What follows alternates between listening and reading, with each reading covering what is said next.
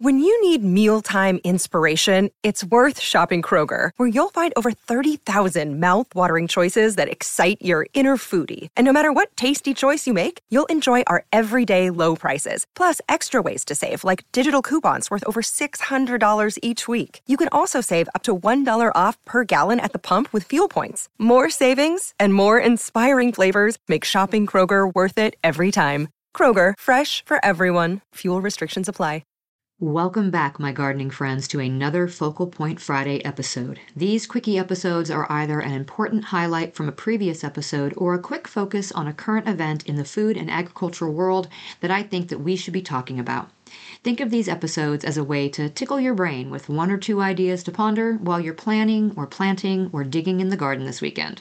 Without further ado, let's get down and dirty. Enjoy!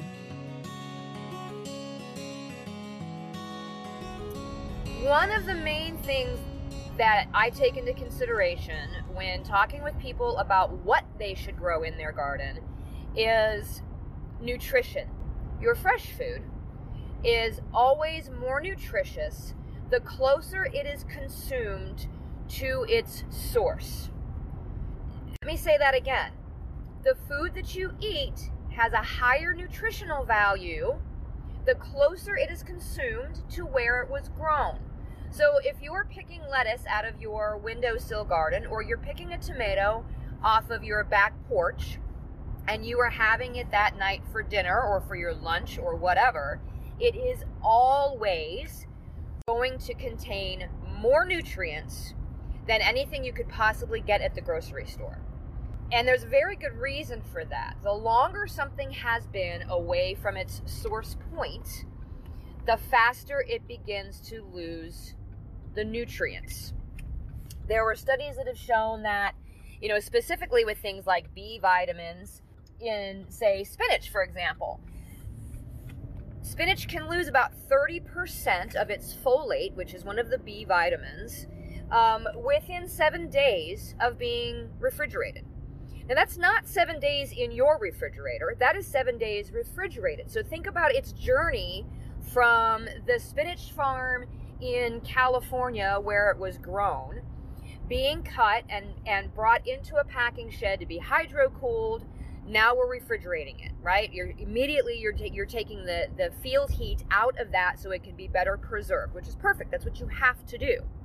But then it's being packaged and it's being shipped. It's refrigerated along that journey in order to keep it fresh because let's be honest, if you didn't refrigerate it, it would go ugga very quickly but then it gets to its hub where it then gets distributed to the individual grocery stores. So, depending on how far you are from that farm, is going to determine how long that vegetable has been in its package before it gets to your store.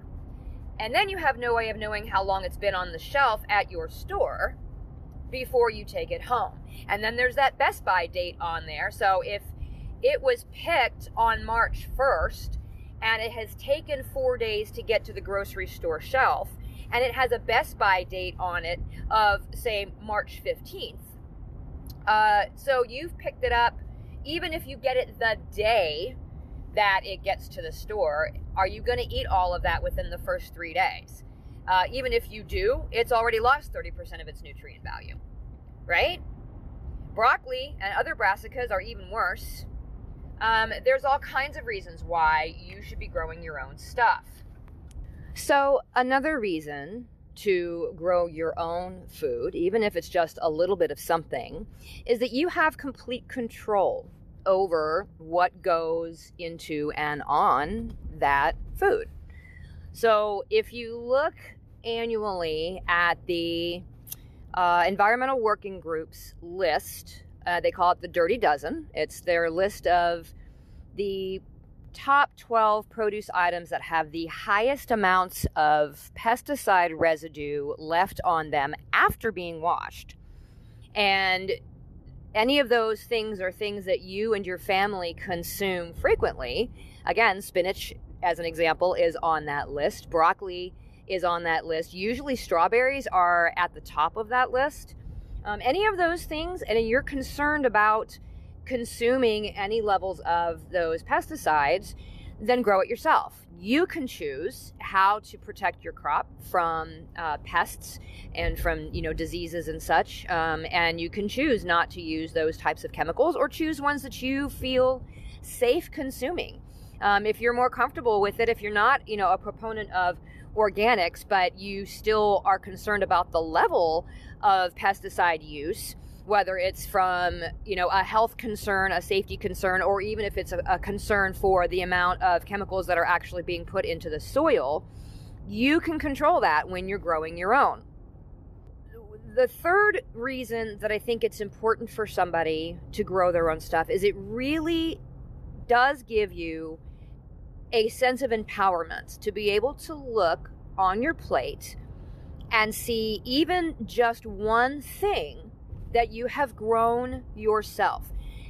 There is an innate desire inside people to, you know, provide for ourselves and provide for our families and our loved ones. It's it's it's just what we do.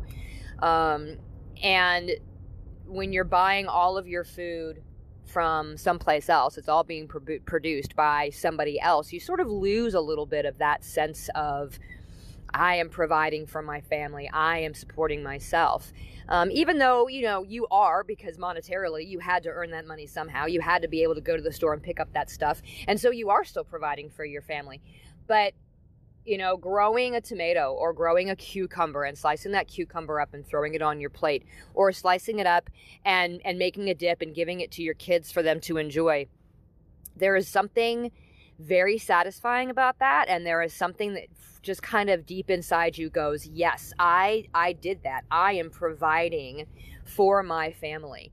And I, I think that's even more important when you look in terms of, you know, where we live. And if you are somebody who lives in the city and you don't have access to a huge garden and you don't have access to a community garden plot, um, and you don't have a, even a balcony that's got enough sun to be able to do something on, you still can grow something of your own in your kitchen under a little, you know, cheapy grow light, even if it's just a little container of greens or a little container of some sort of an herb that you enjoy, or maybe some mint that you want to throw in your water.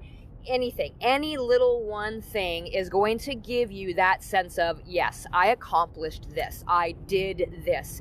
And it, it, it just speaks to the rest of your day to go, yeah, I did that. Look at me. Look at me go. Look at me grow. Thanks for joining me on this Focal Point Friday. I'll be back again on Tuesday for another regular episode of the Just Grow Something podcast. So until next time, my gardening friends, keep on cultivating that dream garden, and we'll talk again soon.